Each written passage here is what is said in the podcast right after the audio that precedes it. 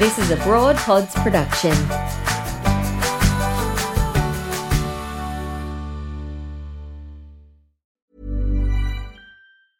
I'm Sandra, and I'm just the professional your small business was looking for. But you didn't hire me because you didn't use LinkedIn Jobs. LinkedIn has professionals you can't find anywhere else, including those who aren't actively looking for a new job, but might be open to the perfect role, like me.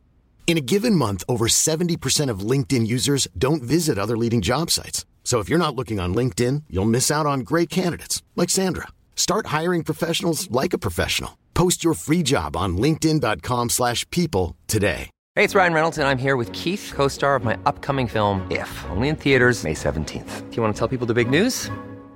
All right, I'll do it. Sign up now and you'll get unlimited for fifteen dollars a month and six months of Paramount Plus Essential Plan on us. Mintmobile.com slash switch. Upfront payment of forty-five dollars equivalent to fifteen dollars per month. Unlimited over forty gigabytes per month. Face lower speeds. Videos at four eighty p. Active Mint customers by five thirty-one twenty-four get six months of Paramount Plus Essential Plan. Auto renews after six months. Offer ends May thirty-first, twenty twenty-four. Separate Paramount Plus registration required. Terms and conditions apply if rated P G. This is Broad Radio. For you, by you. Broad Radio. Here for more.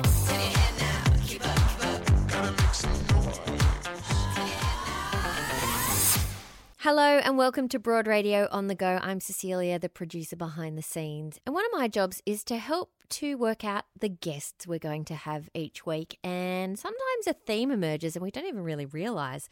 Today's theme is really about women helping women to cope with the hard stuff of life. And we've got some pretty amazing people to help us work that out. Here's Jo and Nellie Thomas, her co-host, and they started today's conversation with Nellie talking about her new podcast. It's called The Single Life of Us, and it is myself and Kate Mulholland, um, who we affectionately referred to ourselves as two old moles, sometimes two fat old moles, but we're owning it. Um, both recent, relatively recently out of long-term relationships, talking about navigating middle life, single parenting, being single, being back on the shelf. Mm. Back on the shelf. Single, like. Ready to mingle. Yes, with a real uh, affection for it. I mean, embracing yeah, it. Absolutely. Yeah, absolutely. Like, so I'm really sick of that narrative of sort of being single and middle-aged being a failure. Mm. You know, we're actively trying. It's not that we avoid the hard stuff, mm. but there's a lot of really positive things too in that sort of sense of autonomy and freedom and new possibilities. So, and we have a good laugh. Yeah. Yeah, dating at this age, I tell you what, Jo. It's wild out there. It, it's I, a jungle. I can't even begin to tell you how terrified I would be. Oh, yeah. Oh, uh, yes. So I love that you're doing that podcast, though, because and it kind of falls into the theme of today's show, yes, I reckon, which is women helping women yep. get through the things that are kind of hard about being a woman. Yes, absolutely. And also, I think, as is the theme of today as well, sort of reframing narratives. Is that we've got these very strong cultural narratives about what does it mean to be, in my case, almost fifty and a single mum. It's all doom and gloom. Mm. In fact, it's not. Like yeah. there's hard stuff and there's amazing stuff. And it's the same with all the content we've got today, I think. Yeah, so today we do have four-time Olympic gold medalist Libby Trickett joining oh, us on the show. She's Olympian. Gonna... Amazing. Proper one. Golden girl. I know, of the pool. She is. I mean, she totally informed a lot of my sort of that era of loving the Olympics and swimming. Me too. Libby Trickett was right there. But she also is normali- normalising conversations about mental health yep. and finding joy despite the challenges of life. She's shared so much about Amen. What she's Sister. Gone through. Absolutely. Yeah. Then we're going to take a deeper dive into perinatal mental health and the specific needs of mums of new babies mm. and all of that real, that sort of that spectrum of the journey of trying to have a family. But no, it's all fine. It's all great. Oh, yeah. It's it's it's a wonder. It's a joy. It's magical. And if you say anything otherwise, you don't like your children. Apparently not. So Doctor Nicole Hyatt from COPE, which is the Centre for Perinatal Excellence, is joining us to talk all about their amazing uh, campaign called hashtag mm. The Truth. The Truth. The Truth. Mm. Yeah. Truths, gonna, I imagine. We're going to face the truths. We are. And then we're wrapping it up by speaking with Jess Fraser, who is one of Australia's first black belts in Brazilian Jiu-Jitsu, female black belts, I should say. And she just is a trailblazer when it comes to empowering women and girls mm. by just getting them on a mat and mm. having them smoosh each other in the face, it seems. I'm into it. I'm here for it. It sounds a lot like my online dating. Everything comes back to that. Everything. Everything today is going to come back to me and online dating. So, well, what have you been up to apart from yeah. the online dating? How is it going? Oh, look, I tried to go out in the wild. I actually tried to go out to a bar, you know, like okay. Kate, who I do the podcast with, is like, oh, I just don't want to do any of that stuff. I just want to, like, you know, in like the nineteen eighties, I want to meet someone in a pub mm-hmm. and just like have a pash and then call yes. them a week later on the landline. Like, does that even happen anymore? I don't think that happens anymore. But I did go out uh, Friday night, which is rare for me to be out late because I go to bed at nine. Sure. I don't know about you, but, you know. Pretty much nine thirty. Yeah, yeah. nine, nine thirty. Mm-hmm. And I was out until like one in the morning, Jo. Look at out you. In the wild in Collingwood. Oh my God. And we're at the. It would no. take three days to recover from I, that. It, it really has. It really has. Met some German backpackers. Was there? Oh. You know, it's a whole thing. And uh, I go up to the bar at this place and I order a drink and then I go, "Is your name Charlotte?" And there's this fabulous young woman there. Turns out I used to be her nanny.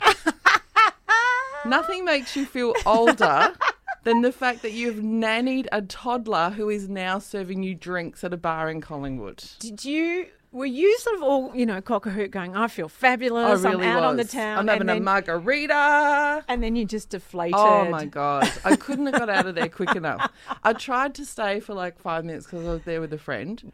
And I was like, she's like, no, come on, stay. We hit the dance floor. And I literally said to her, no worries. And I jumped in an Uber. I texted her from it and said, I'm out of here. Oh, you ghosted her. I did. So yeah. was Charlotte's response, was she excited? Oh, she was you? So excited. We had a yeah. fabulous time. I was her nanny for three or four years and her little sister. So we were close and we're Facebook friends. Okay. You know, so we sort of know each other as adults in a weird way, but, you know, via social media. Um, but, geez, I couldn't have felt older, Jo. I mean, I already had lifted the age range at this bar by a good ten years. Yes. I was coping with that yeah. until I saw little baby Charlotte. Mm. And how old's Charlotte now? Well, I I'm... bet she's not even eighteen. She's probably twenty-four yeah. or something. No, she must be twenty-two, twenty-three, okay, I'd yeah. say. Yeah. Mm, wow. And she's a drag king and she's fabulous. And she's, oh, oh I know. Look, well, you've had a little part to play in well, Charlotte. I like to claim some of it. I think so. I was out on Friday night also. Were you? Yes. Until I, that late? No. I, I had done Coast Trek on Friday. Oh, yes, so I walked for seven hours down along the uh, Mornington Peninsula, down yeah. sort of right at the very tip, Point Nepean. Seven hours. Seven hour walk. Look at these lifestyle um, differences.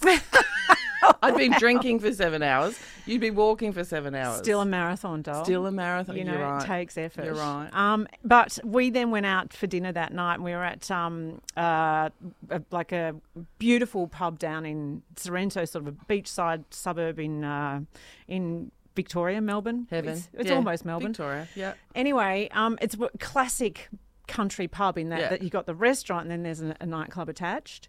And oh. one of our friends, the team of four that you do Coast Trek yeah. with, one of them, I don't know how, because I could barely walk, she says, let's get into the nightclub. Hang I'm like, on. You are nuts. You've walked through sand yes. for seven hours and then someone says, let's boogie. Exactly. I was like, oh, all no. right, we will sit in a booth and watch people boogie. Yeah, that's effectively totally. What we'll do, right? We'll judge. Very happy to do that. That's my skill set, yeah, right? Exactly. But as I walked in, I was okay. Yeah. And it's, a, you know, again, classic nightclub in the in country town where you have all ages and that's fine because yeah. there's nowhere else to go, right? So yeah. it wasn't like I was lifting the age like yeah, you were. Sure, sure. There were people Thank of all ages there. Yeah. But I sort of strutted in, said good day to the bouncer as I walked through because yeah. that's what I do. I like to make friends with the bouncer. Can I buy you a drink? You never know. But because I sat there for a good hour, I seized up. And so... Oh, you cramped from sitting. I walked in probably my age, forty-nine, oh, and I walked out seventy-five, you maybe sure ninety. Did. And I was just like, this is okay. Sure did. The bouncer, oh. he's just gone, oh, rough night. And I'm oh. like, I've only had one drink. I know, you know what I've been doing? I've been walking. Walking and walking and walking. In the old days, it was my podium work, but not oh, anymore. Darling. This mm. might make you feel better. I wore heels. When I say heels, they're mm. chunky. It was sure. a boot. Like, we're yeah. not talking stilettos. No. And because I mean, you're not now, stupid. Because I'm not stupid. Several days later, my knees are still sore. Oh. So if, if there's any indication that I was in the wrong bar, let, other than the nanny, let that be it. Well, maybe next year you would swap the heels for doing Coast Trek and do some sand walk. Oh, yeah, no, I don't walk for that long. No. Yeah. Good it's one, surprising though. that you can. It actually is surprising that you can. And I will. I, I need to just mention that uh, because I'm an ambassador of Coast Trek, and we have done this beautiful collaboration with Coast Trek that I would love you to check out. Um, it's Broad Radio Coast Trek Collection, which is our lovely sort of mini series, uh, podcast series there that features interviews with Di Westaway, who is the founder of mm. Coast Trek, Kemi Nekvapil, one of the most powerful coaches and speakers you just in the country, Doctor Rosie Worsley, where we talk about menopause, Cathy Lett, self-explain.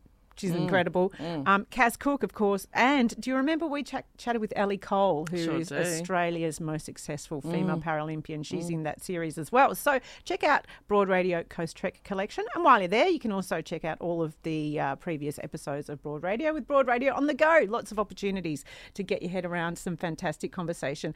So we good for your it. head, that a walk that long? It, you learn a lot about yourself oh, and, and yes. your team members. So yes. it is good for your head, but it yes. also really challenges your head. Yes, in I an can interesting imagine. way. But I have to say, I was so we stayed overnight down there, and on the Saturday coming back, I have never felt more relaxed, and I think yes. it was partly because I just had walked out everything. Because you have it. to sort of go through the. I mean, again, metaphor for today. You have to approach pain to clear it, mm. don't you think? Like if you've got difficult thoughts, you know, inverted commas, you have to actually get to them to be able to get past them. Yes. So I imagine when you're walking, you can't help. It's like meditation. You can't help but avoid those yeah. things. And then you've got to clear out. Well, what's interesting with Coast Trek is you do it with a team of mm. three girlfriends usually, mm. although there were guys there, which was awesome to see. So when I run, I'm on my own. Yes. And I'm managing my own thoughts that way. Yeah. But when we were there with a team, you just talk. And yeah. you're sharing because yeah. you get through the niceties in the first hour yeah. and then yes. you just start really talking. Then you get into and you're side by side, so you mm. haven't got the intensity of eye contact. Yeah, it's I used fantastic. to work in welfare before comedy. And we, if we had difficult conversations, we'd go for a drive. Yeah, because you can't. A lot of people can't do that sort of straight down the barrel mm. eye contact. You don't get into it. Yes. Fascinating. Yes, so great. And it's it's women who are really, a lot of them exploring their physicality for the first time mm, in a long time mm. as well. We passed a lot of people who were physically struggling. Mm. In our team, we had both mental and physical, you know, challenges. Mm. It was fantastic. Mm. And so that leads me to our first guest yes. today, who also is an ambassador for Coast Trek. She's, uh, um, I think, the Sunshine Coast, which is on the fifteenth of July. So uh, check it out. It's an absolute joy to welcome Olympic legend podcast. Podcaster and mental health advocate Libby Trickett. Hi, Libby. Hi, Good Libby. morning. Thank you so much for having me. So as I said, I just completed Coast Trek on Friday. Mm. Um, I only did the thirty Ks. Um, how only? You... Yeah. Only. Well, people do forty-five and sixty. Wow. Yeah, wow. No, I mean, I mean that's silly though. That's silly. Yeah. It's too much. thirty's enough, surely. Well, when I was finishing the thirty, I was thinking, how could people be at halfway in this point? Mm. Like that just, I don't know what kind of mental strength they have, but much more than Although I Although we are talking to an Olympian who must mm. have for years been swimming at four o'clock in the morning.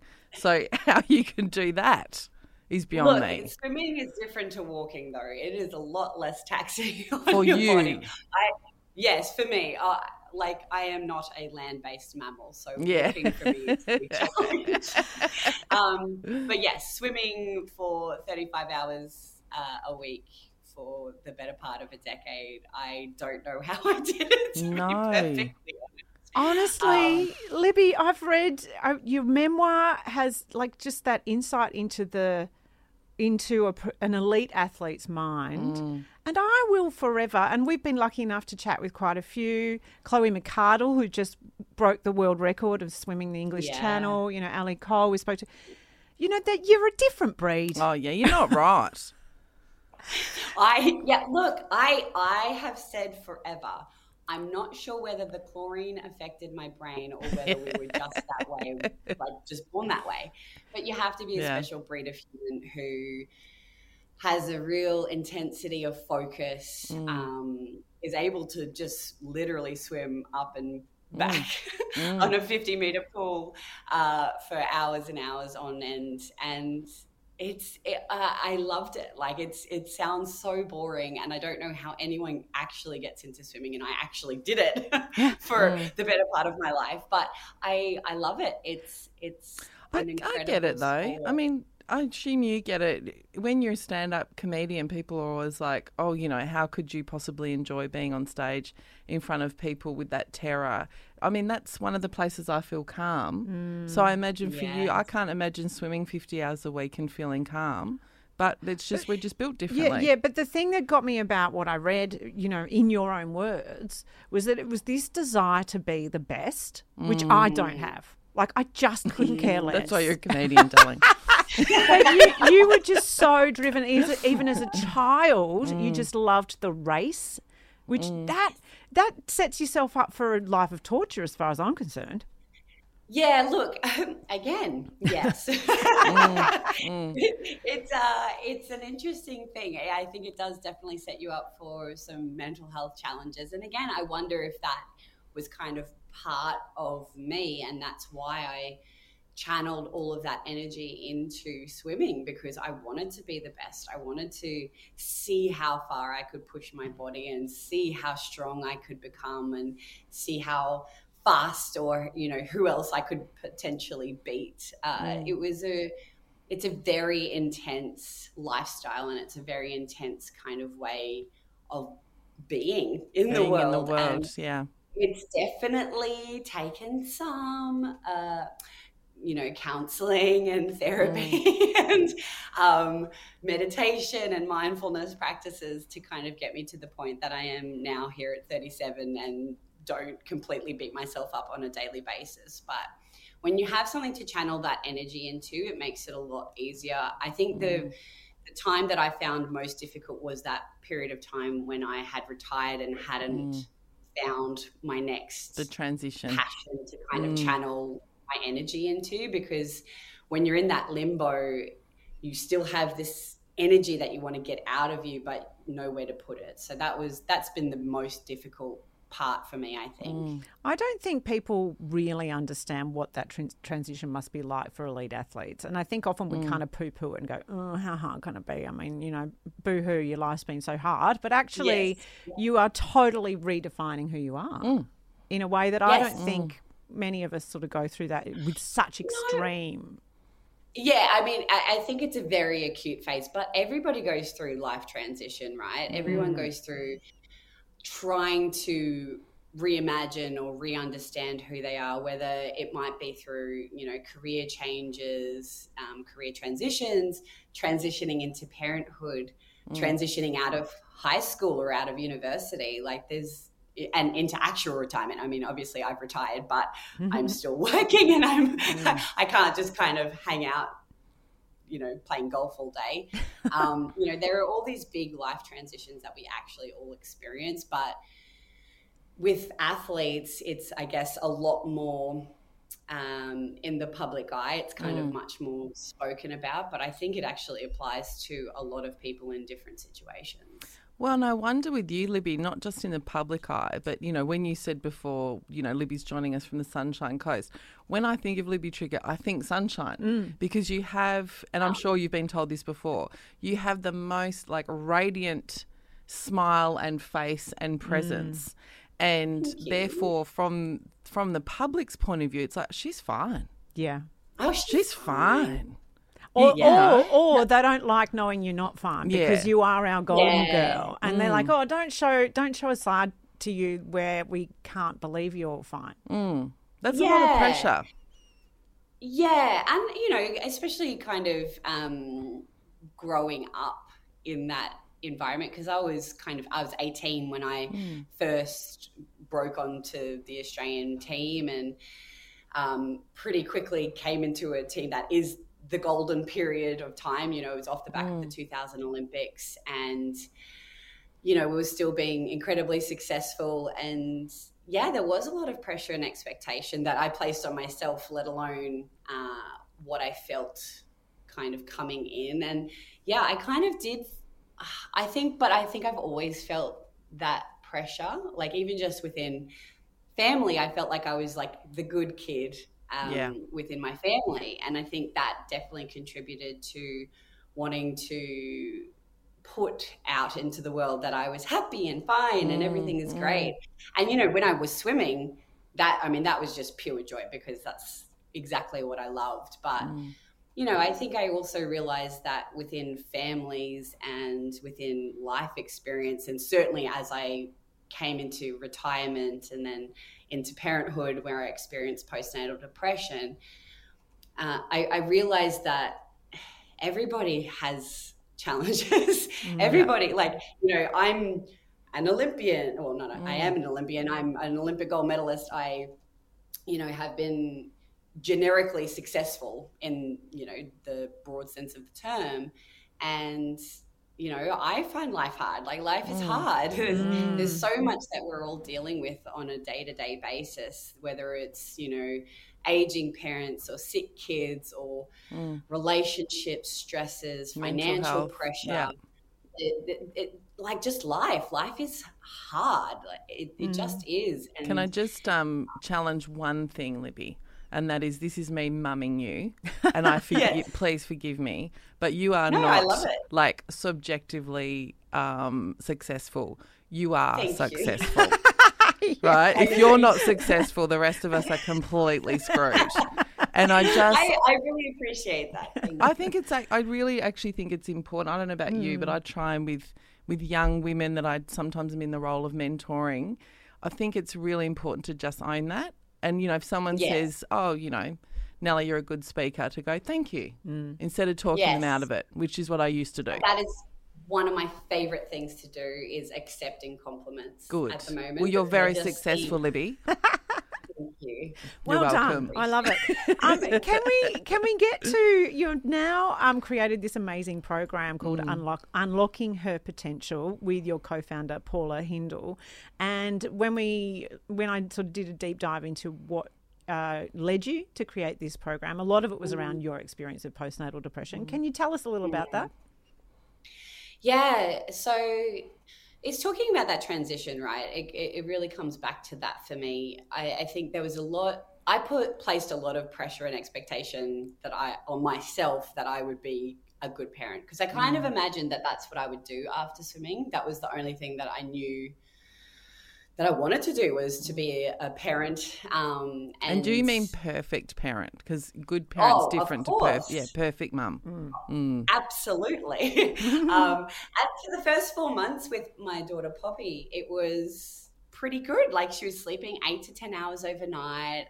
She wasn't sleeping during the day and she was a little bit grizzly, but I was like, I'm nailing this. Like, I don't know why everyone finds this so hard. I should write a book. And I think um, I felt like the universe kind of knocked me off yeah. my perch because, yeah, at four months she kind of went through a really bad sleep regression and she ended up, it was probably about a period of four or five months where she was waking every forty-five minutes overnight. And or overnight and during the day, she just she just decided sleep wasn't for her, which then therefore meant sleep was not for me. For me yeah. And it was that combination of just intense sleep deprivation, which nothing can prepare you for. Like, that is something until you experience it, you just have no idea what that feels like. And then that also that pressure that I was putting on myself to be this perfect parent to, you know, there are so many women all around the world that are having babies and look like they're fine and, and coping and managing. And here I was, an Olympic gold medalist, and I can't even get my baby to sleep. Like, how crap am I at life? Uh, and that really... Um, It really floored me. I, I think I wasn't prepared for, I you know, you have these ideas of who you're going to be as a parent or how, who, how your baby is going to be. You know, I imagined before I had kids that I was going to have two blonde-haired boys.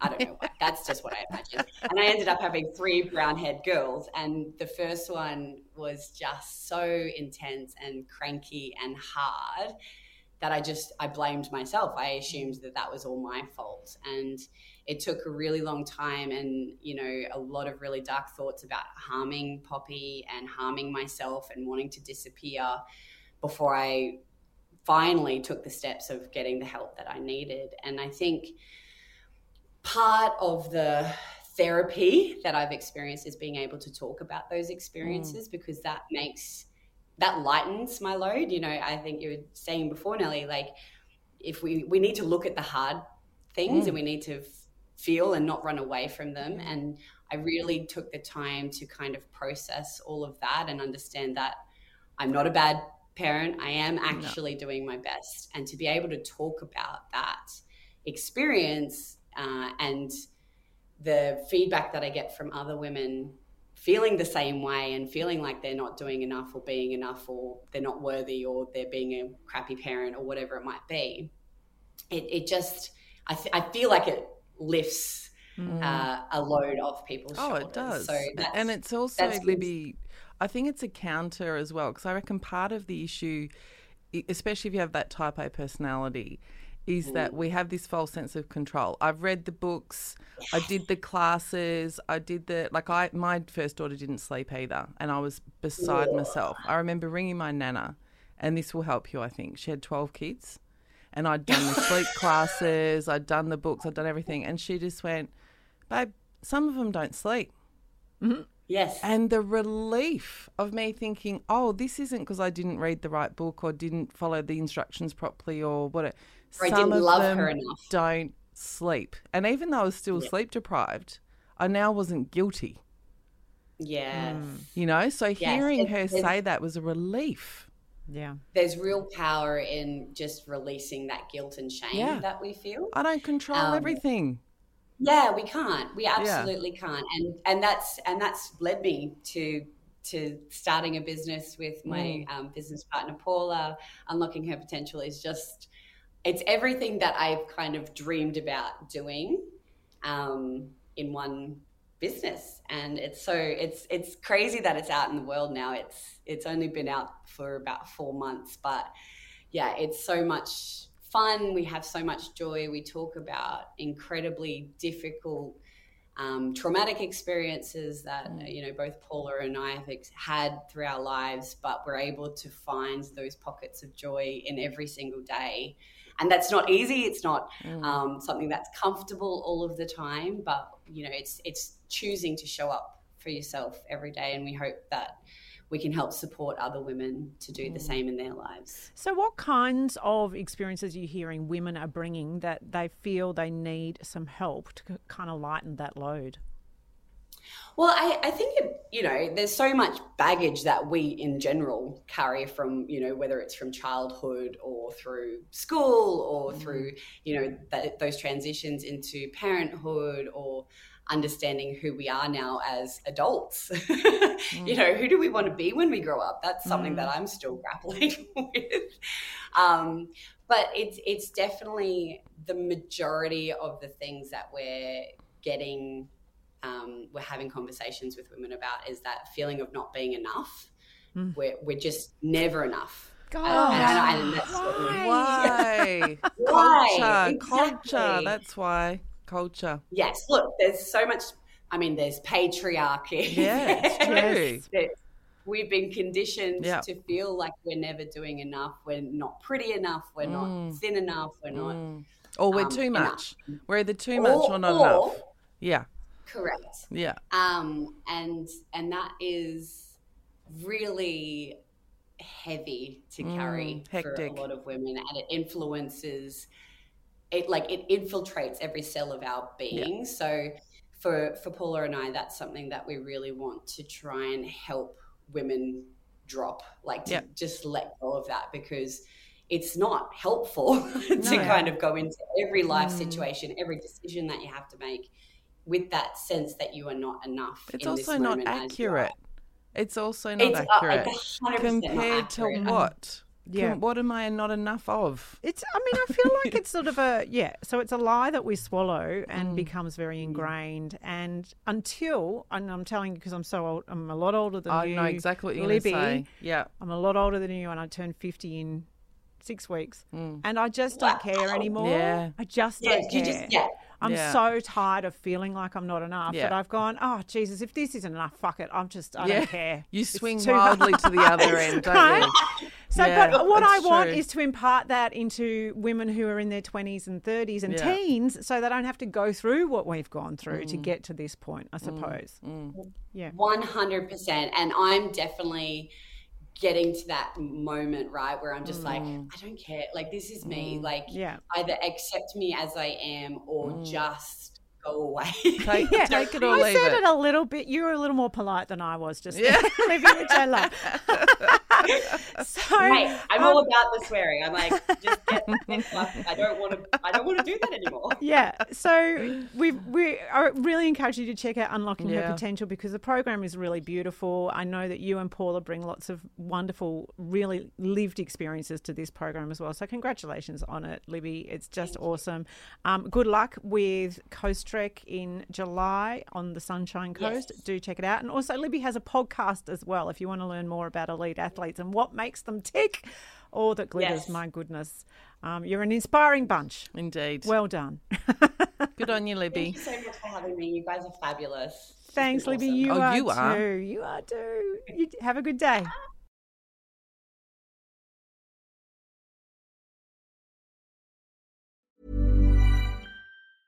It's that time of the year. Your vacation is coming up. You can already hear the beach waves, feel the warm breeze, relax, and think about work. You really, really want it all to work out while you're away. Monday dot com gives you and the team that peace of mind. When all work is on one platform and everyone's in sync, things just flow wherever you are. Tap the banner to go to Monday dot com. I'm Sandra, and I'm just the professional your small business was looking for. But you didn't hire me because you didn't use LinkedIn Jobs. LinkedIn has professionals you can't find anywhere else, including those who aren't actively looking for a new job, but might be open to the perfect role, like me.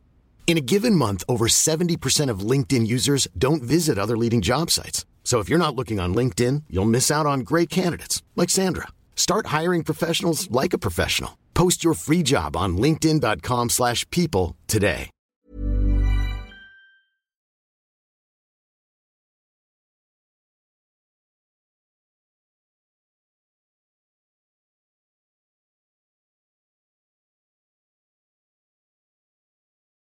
You too. I'm in a new stratosphere.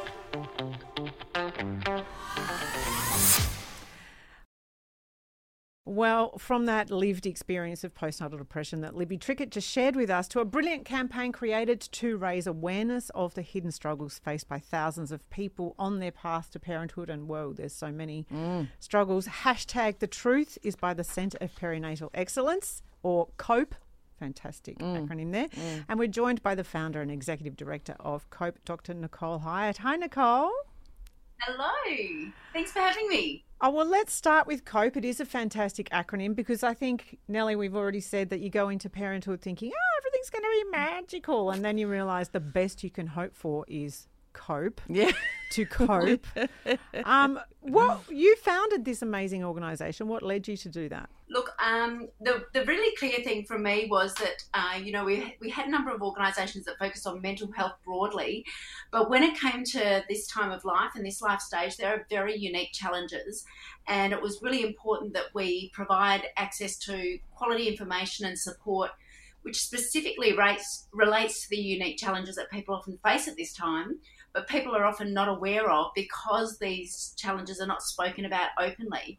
And when they do happen, therefore, people are left feeling like, I'm the only one who's not coping. I'm the mm. only one who's not got this, uh, and I'm a failure as a person and as a parent. And we know that really impacts on people's emotional and mental health. It increases the rates of anxiety and depression. It increases the likelihood of suicide. But focusing on mental health broadly and the challenges broadly is not the same as this life stage. And we need to be honest and speak the truth about the challenges at this life stage. And that's really why COPE was developed, and really giving that dedicated focus on this this particular time of life when challenges are very unique and expectations are different mm. and very, very high. I think one of the interesting things, Nicole, that I wanted to ask you about is there is such very specific cultural messages about motherhood. And this is why I think it's so great that you're not, you're not talking broadly about mental health, but specifically talking about the mental health of parents and, you know, in my case being a mother, because I think one of the difficulties when you have a baby is that you've got these expectations of yourself, but they're also cultural expectations that you didn't make these up in mm. your head. You're supposed to be happy all the time. You're supposed to be coping all the time. You're supposed to be well turned out. You're supposed to be breastfeeding. You're supposed to be able to make the baby sleep in some magic universe. There's a whole yeah. heap of shoulds that don't, women aren't just conjuring up. No. Like they are actually in the ether, and very few of us can meet those expectations. Absolutely. And look, when you when you're having a baby, it's the first time you've done it. You've got no reference point. Mm. So you're trying to build up this idea in terms of your identity and who you're going to be and what type of mother you're going to be. So you've got to get that from other places. So often we get it from television beautiful commercials or mm. beautiful magazine images, and now more than ever we're getting it from Facebook and Instagram. And those are the images that people are trying to project. A, because they're often trying to show people, I've got this, look how successful, look how good I am. But that's also setting the bar at a point that it's not realistic, and it's not the reality of day-to-day life as a parent, and it's certainly not talking about the struggles. And uh, so because there is no reference point, we're building up these expectations based on what we see and therefore we believe must be how it is supposed to be. And then when those expectations don't meet our experience or our reality, this leaves parents feeling like they're failing or they're mm. not good, um, and that in turn impacts on their mental health as well. Absolutely. I mean, so this leads us to the hashtag The Truth campaign, which is really beautiful. The videos are just gorgeous. They're so well shot, and they're obviously featuring people who are sharing their real experiences, and mm. not just around early parenthood, but you have the full spectrum of, you know, the, the grief that trying to become a parent can mm. bring as well. So you have the loss of a baby, you've got infertility you're covering, as well as um, pregnancy, pregnancy, you know, and the birth trauma yeah. and all of these very mm. real experiences. Um, do do you feel as though uh, by sharing you're shifting the narrative, and how how are we going to actually make the women that we're talking about and fathers understand that it's not them? Mm. Yeah, like, so really the the power in the voice of the consumer, so people talking openly and honestly about their experiences, uh, lets people know that this is going on and it is happening for people. Also, listening to the words of people describing what it's like for them is the most powerful way of people identifying with that experience and saying, that's exactly how I feel. So I'm not the only one. And also giving people um, insights from those other people's experiences about how they got out of there, what was important, what gave them hope, what gave them treatment or support. So letting people see that they can relate to the experience of someone, know that they're not alone in their experience, and know that from learning from others how they got help and what worked for them gives people hope and uh, courage to um, learn and draw on that to say, well, I, I also relate to this and I can get out of here as well. Um, and really, I suppose the campaign, quite often campaigns just focus on postnatal depression. Mm. You know, certainly postnatal depression is very important, but there are so many things that come before postnatal depression, and focusing on the illness, it's too late. You know, we want to focus on the things that can come first, whether they're things right at the beginning of the journey for some people who are struggling with infertility, the impacts that has on all aspects of their life, their personal life, their relationships, their friendships, their finances, all those challenges that then often, that even if people do become pregnant, those challenges and that anxiety then carries through. So these things are, are there and hidden, and we need to expose the reality and what they actually feel like. Uh, because they are ultimately contributing to mental health problems, mm. and it's too late just to focus on you've got postnatal depression. It's like, well, actually, challenges started right back here, and we needed to identify and get support right back here, and potentially that might have prevented the postnatal depression occurring in the first place. So it's mm. too little too late just to focus on illness in the postnatal period. We need to recognise these challenges at each stage, talk about the challenges, make people realise they're not alone in these experiences and struggles, and that there is information and support available early um, to get to get through it um, early at, rather than waiting till too late. And Nicole, I wonder, just um, on the back of our um, chat with Libby, like I personally find it really um, helpful when I see women who I think, like her, are very successful, who quote unquote have it together, mm. um, admit yeah. to difficulty. Like I am a twice failed breastfeeder, right? So whenever I do media interviews when I when my kids were little, I made a point of saying that because I think people see uh, women in the public eye and think, oh, well, they're funny and confident and they speak well and they must have everything together. I was devastated that I couldn't breastfeed, mm. absolutely yeah. devastated. But I think it's really important for women to hear other women say that I tried and I couldn't do it and my kids are okay. Absolutely. It's it just shows that n- not everything goes to plan and not no. everything is we hoped it would, would be, and it doesn't mean you're not a successful person or you're not a good mother. Um, these are hidden challenges and that and they can happen to anyone.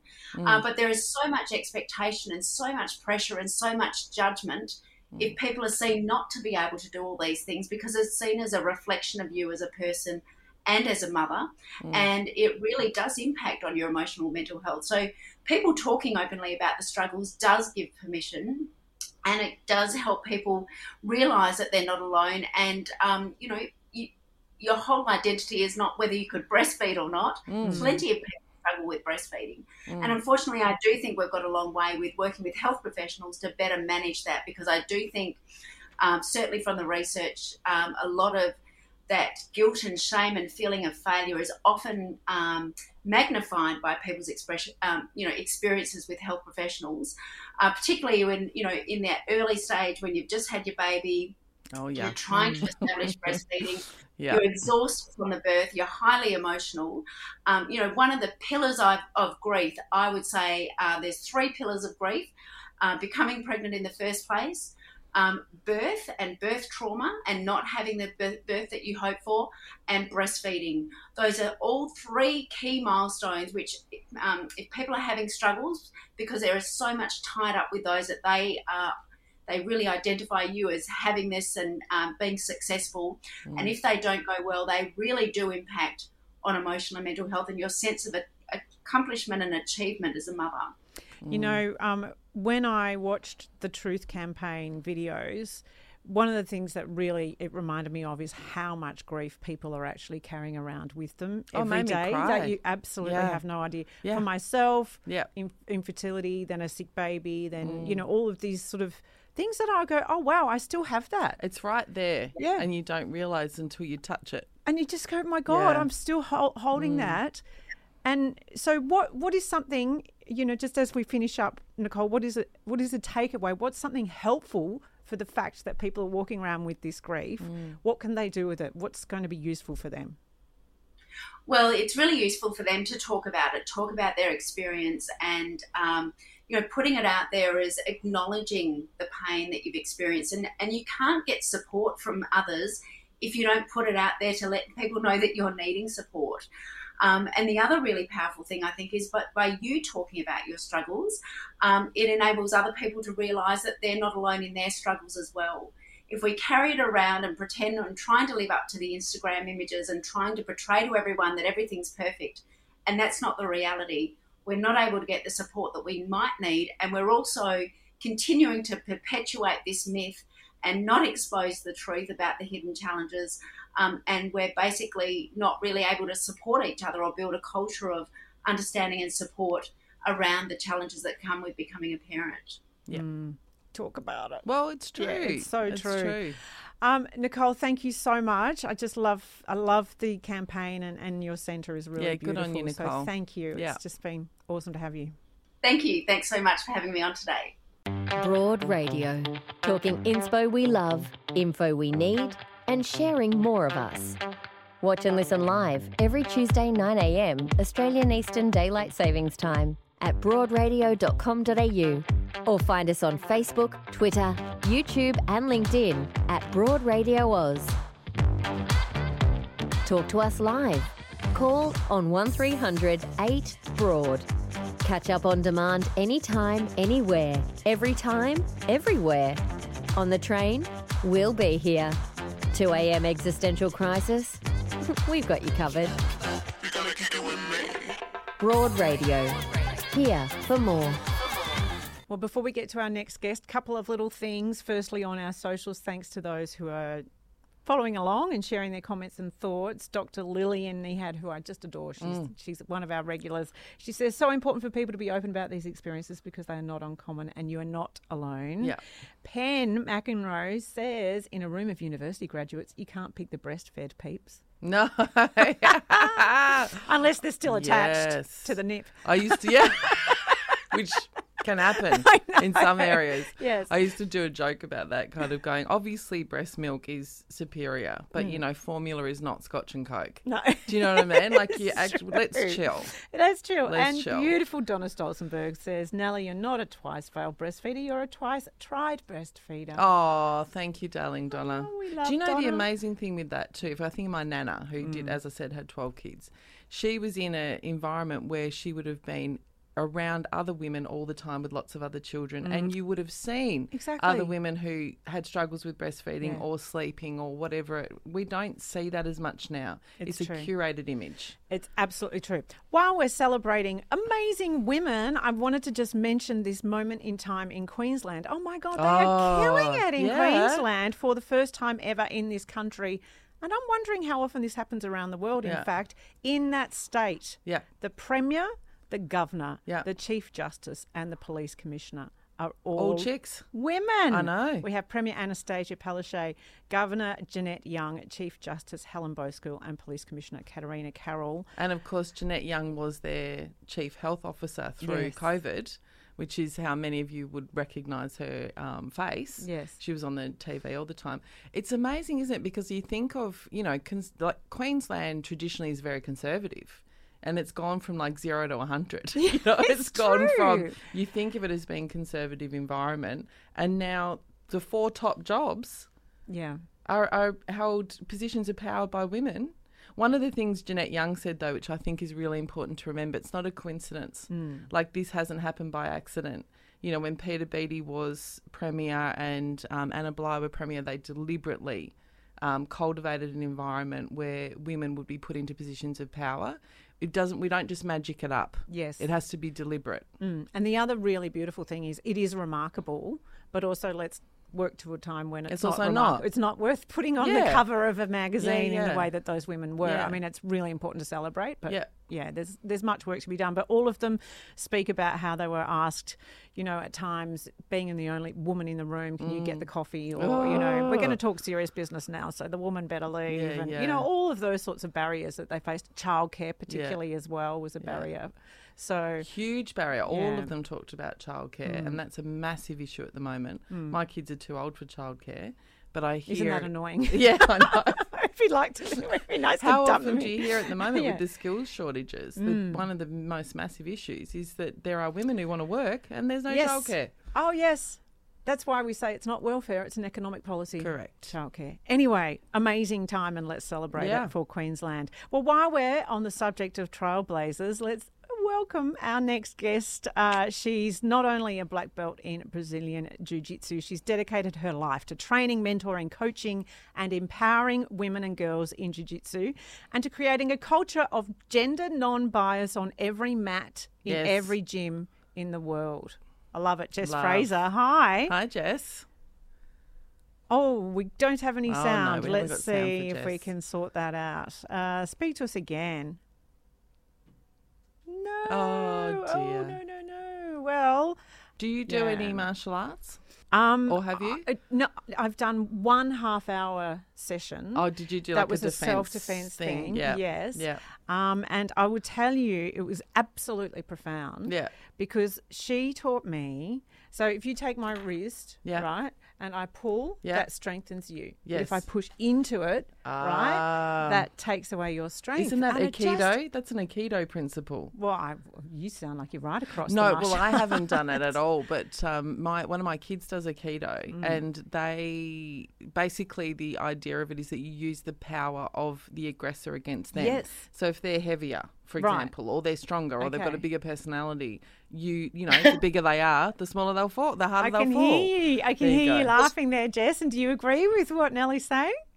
I missed most of what you said, oh. but I just love that you guys are talking about martial arts. Oh, well, well, We're trying. I was, I was just sharing the one thing that I learned in a self-defense class once was about leaning oh, yeah. into the aggressor. And and it, yeah. for me, it has been a total shift in my mindset mm. when people when I'm sort of struggling with any kind of in, engagement mm. is to kind of lean into it rather than really fight it.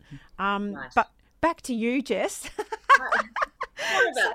I don't know what happened. Oh, that's okay. These things happen. So as one of the first women in Australia to to actually reach black belt, tell us yeah. about the bias in jiu-jitsu, because Ooh. this being one of your goals, to shift that needle. Yeah, so, I mean, uh, Brazilian Jiu-Jitsu in Australia has been around for about twenty, twenty-five years, and I um, was the twelfth woman in Australia to make it to black belt.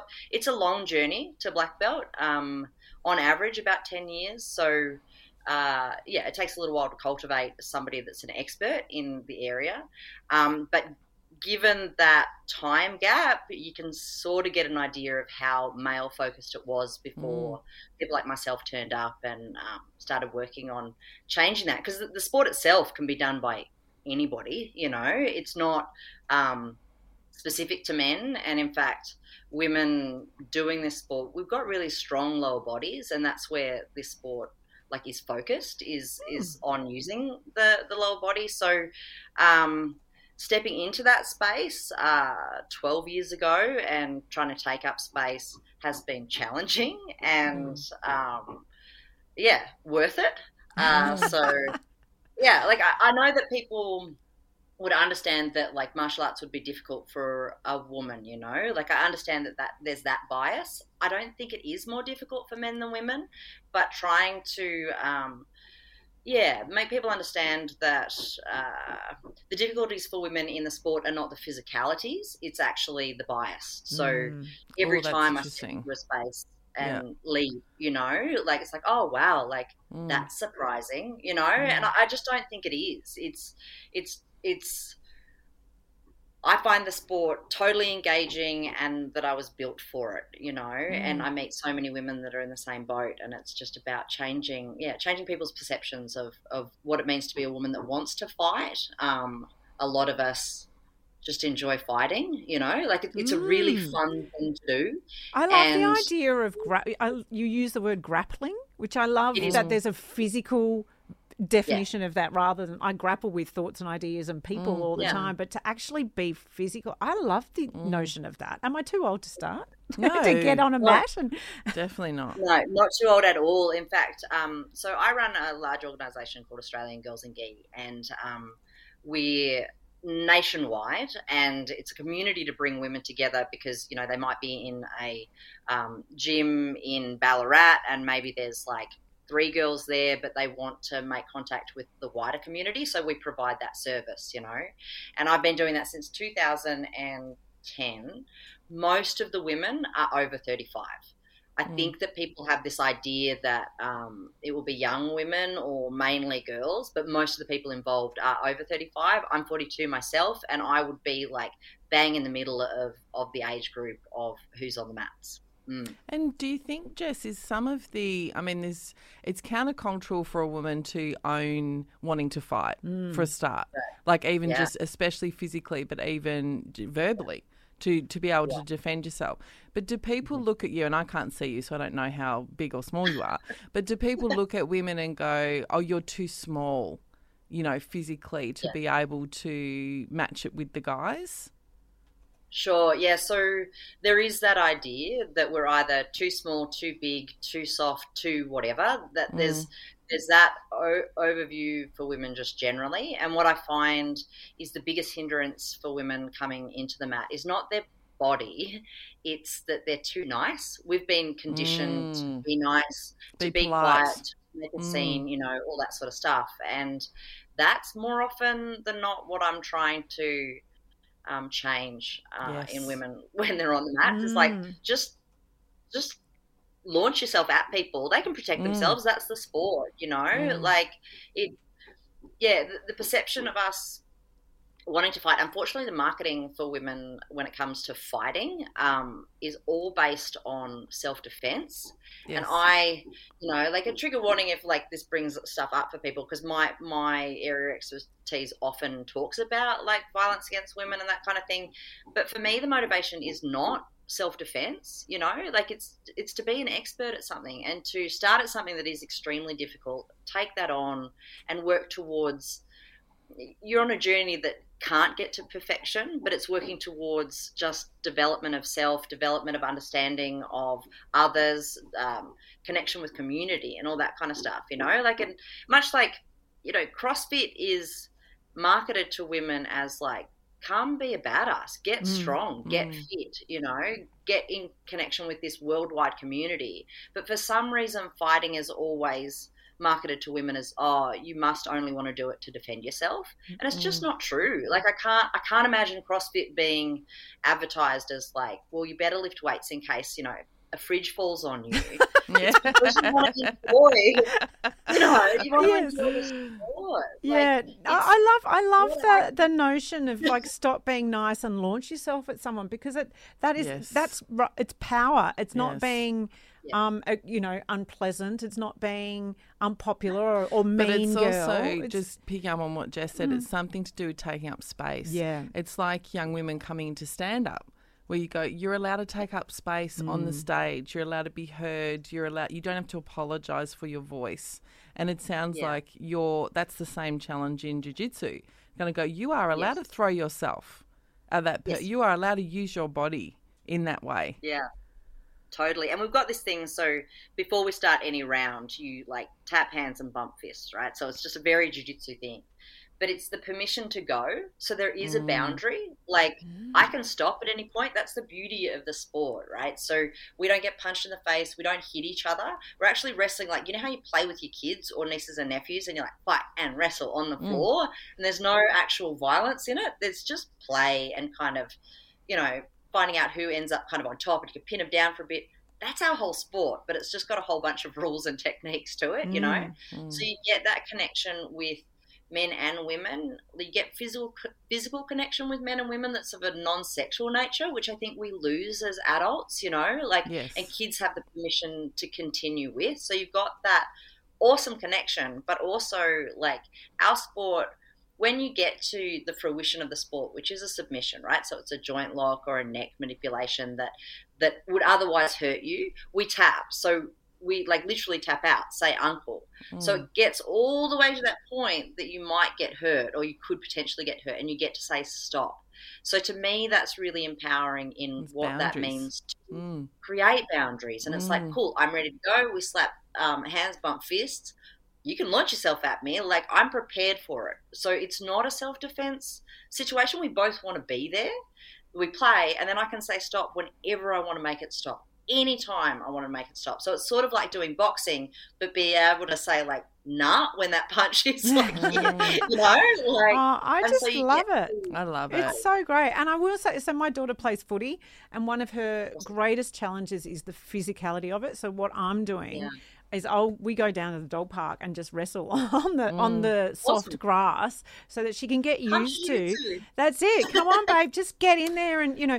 But so I, I need to mention Australian Girls in Gi. We actually, yeah. I mentioned on our socials that you were uh, coming on the show, and I had another woman yeah. say, I, I if I hadn't found her and Australian Girls in Gi, I would have been quickly intimidated out of the gym all those years ago. Oh. So, and already we've had some other people saying, oh, Jess, it's amazing. So you've got a lovely following out there because you're, I think, giving women a space, that permission. word again, yeah. permission. Mm. But just to sort of go, well, this culture of gyms or whatever, not for me, mm. come and find another mm. place. Yeah. Yeah, I'm not yeah. there to be we're, skinny we're, and pretty. Yeah. I think for a lot of women, um, I find this myself, is that, you know, the gym seems like a place where you're meant to go to be skinny and pretty. Whereas, mm. you know, this, what you're offering is like a far more empowering kind of physical Um, environment that's about fitness and well-being rather than appearance and femininity even. Yeah. Well, well, the thing is, I mean, like the beauty of jiu-jitsu is your hair ends up sideways. You both mm. kind of like laugh about it, you know, like if, nothing about it is pretty, but you also don't, um, you don't you're so present in the moment while someone's mm. launching themselves at you. Yeah. that you just don't do that, Doesn't you know? matter. Like, mm. yeah, and also like what I love about the sport is every single every single body type has an advantage on the mat. Mm. Like, so size is actually something we celebrate, and that's rare in sport. I love it in powerlifting. I love it in our sport. I love it in things like shot put and things like that, where bigger women who like predominantly women are bigger that are in the sport, you know, they can roll with the guys, and it's just not an issue that they're small or that they're big, you know, mm. it just becomes a non-thing. And that to me is like peak. Like if anything, yeah. I've always wanted to get more sizable in my sport, you know? Mm. So the focus isn't a diet. The focus isn't an aesthetic. The focus is an output. And whatever you already are has an advantage in our sport, and well, we'll this celebrate. Sounds good it. For me. Oh, you should, whatever you already are. Oh, babe. I won the shot put, doll. I won the shot put. oh, so, so Jess, you seem to be someone who really tests the boundaries mentally, because I know you've just taken up skateboarding as well as uh, what you know in your forties. Which, to be honest, yeah. I, I look at that and think, are you determined to break every bone yeah. in your body? How good's your health insurance? That's right. But can you, just to wrap up, because this has been, I suppose, a show in which we're kind of imparting knowledge for people. Mm-hmm. Um, what is it about your mental mindset that allows you to test yourself in that way?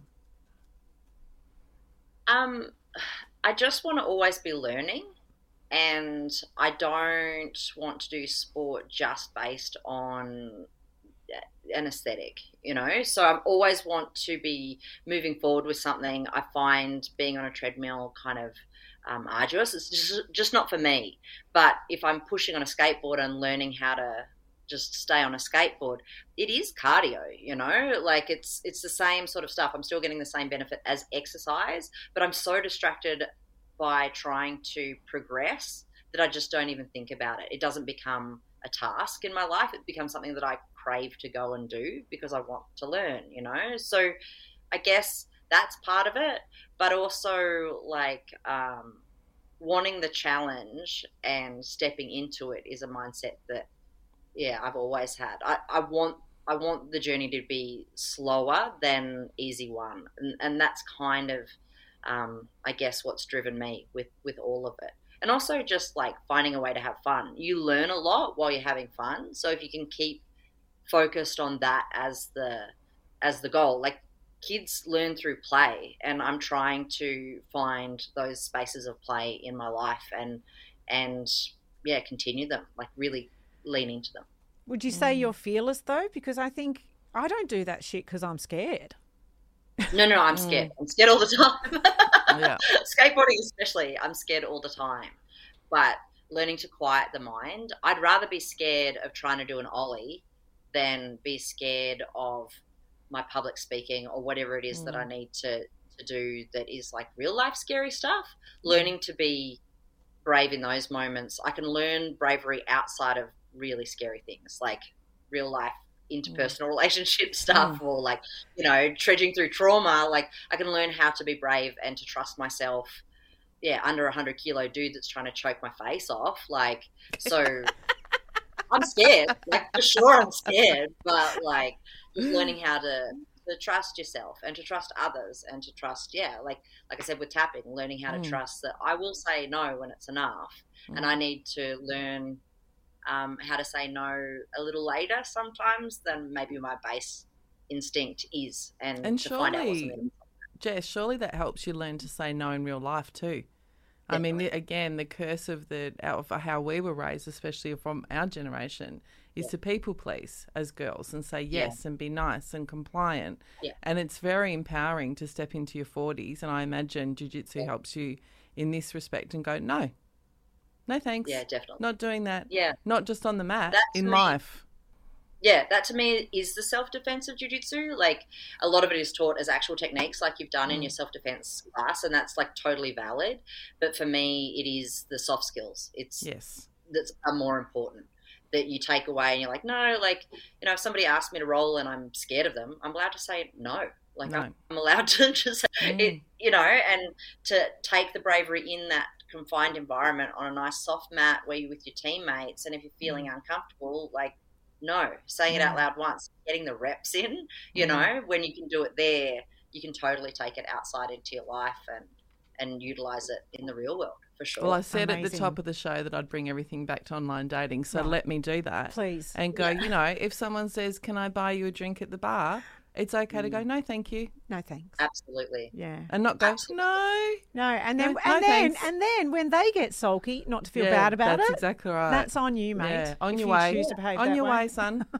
yeah, yeah, don't ask a question if you don't think that I'm allowed an answer. That's, that's right. Not, oh. That's oh. Love it. Oh, correct. What, what a great yes, way to finish the show. Oh, yes. Jess, it's been delightful to have you on the mm. show. And let's mention that you are in um, Christchurch because there is an event there that you're yes. running for Australian Girls in Gi.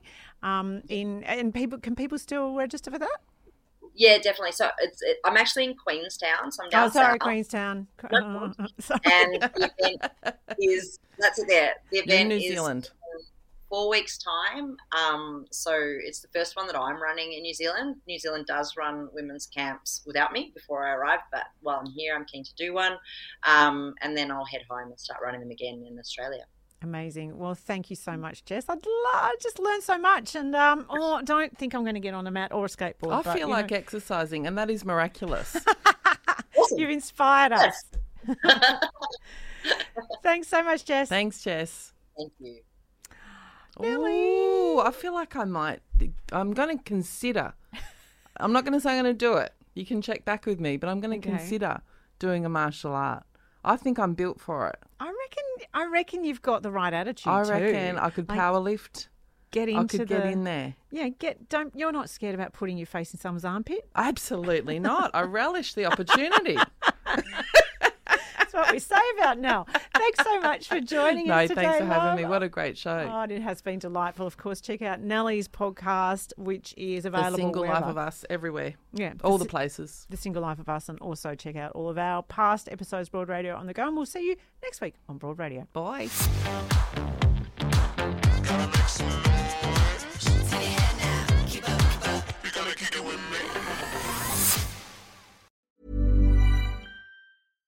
When you drive a vehicle so reliable it's backed by a ten-year, one hundred thousand mile limited warranty, you stop thinking about what you can't do and start doing what you never thought possible.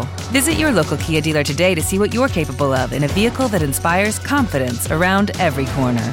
Kia, movement that inspires. Call eight hundred, three three three, four K I A for details. Always drive safely. Limited inventory available. Warranties include ten-year, one hundred thousand mile powertrain and five-year, sixty thousand mile basic. Warranties are limited. See retailer for details.